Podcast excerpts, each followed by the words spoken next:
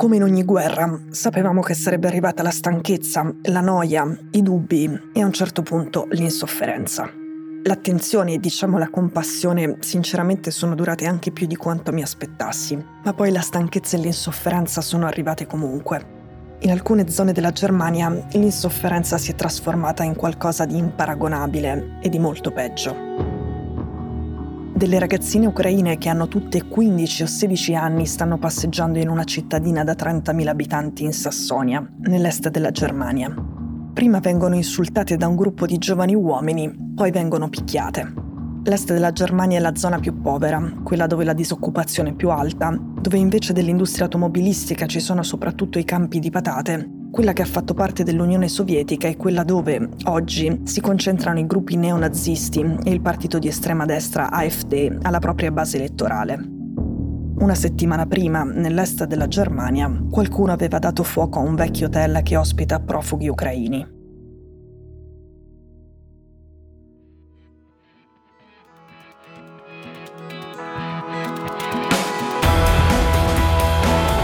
Sono Cecilia Sala e questo è Stories.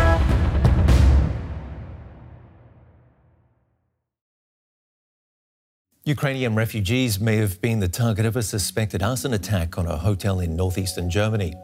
A Gross-Tronkendorf non c'è niente, solo poche case nel Mecklenburgo-Pomerania anteriore, estremo nord-est della Germania. Non c'è niente, ma c'è la pace. Quindi quando è cominciata l'invasione russa dell'Ucraina, un gruppo di donne, vecchi e bambini sono scappati qui. Come sapete i profughi ucraini sono solo donne, vecchi e bambini, proprio perché i maschi adulti non possono uscire dal paese. C'è un albergo, un piccolo edificio come gli altri, con mura di mattoni, travi di legno e tetto di paglia. Ci vivono 14 profughi. È il contributo di Gross-Tronkendorf allo sforzo di solidarietà della Germania verso chi fugge dalla guerra, chi fugge dalle esplosioni, dalle sirene e adesso dagli sciami di droni suicidi iraniani che fanno una specie di ululato davvero straziante quando arrivano in gruppo. La Germania ha accolto quasi un milione di ucraini, così come pochi anni fa aveva accolto un milione di profughi siriani per una decisione di Angela Merkel. A qualcuno però non va bene. Sono le 21.20, c'è il silenzio della provincia alla sera. Nell'albergo scatta l'allarme antincendio. È un albergo di legno e paglia, quindi l'allarme antincendio fa più paura. Come a Kiev o a Kramatorsk, sirene, fiamme e fumo, si deve scappare. Sul posto arrivano oltre 120 tra vigili del fuoco, agenti di polizia, medici e infermieri. It is very scary to think that we all came to this country to find safety and feel protected. Gli ospiti sono fuggiti in tempo, nessuno si è fatto davvero male. Ma l'albergo è distrutto e la scena con le sirene, il fumo, gli ordini urlati, le ragazze che piangono, guardata da vicino è davvero difficile da distinguere da una foto scattata in alcune zone dell'Ucraina. Cosa è successo lo spiegatino, uno dei pompieri. Per la mia esperienza non ho dubbi, questo incendio è stato appiccato. Anche la polizia è certa che sia un rogo doloso, si è propagato da una parte esterna dell'edificio al tetto di paglia. Viene aperta un'indagine, si sospetta un movente politico. La ministra dell'Interno è inorridita e dice è terribile che l'incendio abbia colpito chi è appena sfuggito dagli orrori della guerra di Putin.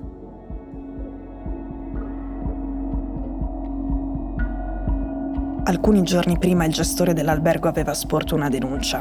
Qualcuno aveva disegnato una grande svastica sull'ingresso. Era proprio sopra il cartello che segnala che quello è l'alloggio dei rifugiati ucraini gestito dalla Croce Rossa. E la Croce Rossa era stata modificata in una svastica. Si tratta di un passato che nell'Est è ancora vivo, dove Goodbye Lenin si mescola con Heil Hitler, la nostalgia diffusa per le dittature della Germania sovietica e, insieme, del Terzo Reich. Il senso è, si stava meglio con i nazisti e coi sovietici, il capitalismo, le libertà civili e gli immigrati non ci piacciono. I gruppi neonazisti portano i simboli del Reich ma anche quelli della DDR e oggi organizzano manifestazioni a favore di Putin. Insomma, questo è l'immaginario di molti nostalgici in una terra dove la liberal-democrazia è ancora giovane. Sono passati poco più di 30 anni dalla caduta del muro di Berlino, poco rispetto alle epoche trascorse sotto l'autoritarismo e la dittatura. È un posto dove tanti ancora non si sentono riuniti all'ovest, ma annessi e sfruttati o non considerati. Uno dei problemi è il lavoro. Il Mecklenburgo-Pomerania anteriore, il land dove c'è stato il rogo, è uno di quelli con il tasso di disoccupazione più alta. Il partito di estrema destra AfD, che l'intelligence tedesca classifica come organizzazione potenzialmente sospetta, è il secondo partito con il 24%. Il primo partito, cioè i socialdemocratici, ha solo un punto in più, il 25%. Right wing enemies of the state have established contacts with units of German soldiers and police. Ammunition from special police units has ended up with the right wing extremists. But official investigations of the situation have stalled. È in questo land che è stato fondato il Nordkreuz, il gruppo eversivo di cui facevano parte anche agenti di polizia e militari. In preparazione del colpo di Stato che volevano fare prima di essere arrestati, i camerati avevano ammassato armi, centinaia di sacchi per cadaveri e chili di calce con cui coprirli. Avevamo fatto una puntata su questa retata e anche sul ruolo che la Russia di Putin ha nell'immaginario di questi gruppi dell'estrema destra europea. Lo osannano come campione della tradizione contro la decadenza della modernità e alcuni di loro lo chiamano il Führer, sono gli stessi che avevano organizzato la manifestazione a Berlino in sostegno di Putin appena era cominciata l'invasione. Nella Germania orientale si sono succedute varie aggressioni a chi è fuggito dalla guerra di Putin. Ci sono gli insulti, le grida porci, gli spintoni, fino agli attacchi incendiari.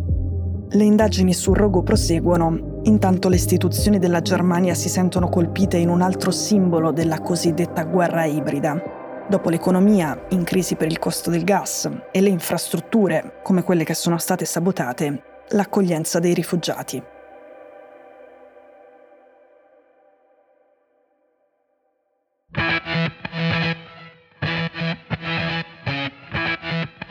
Stories è un podcast di Cecilia Sala prodotto da Cora Media.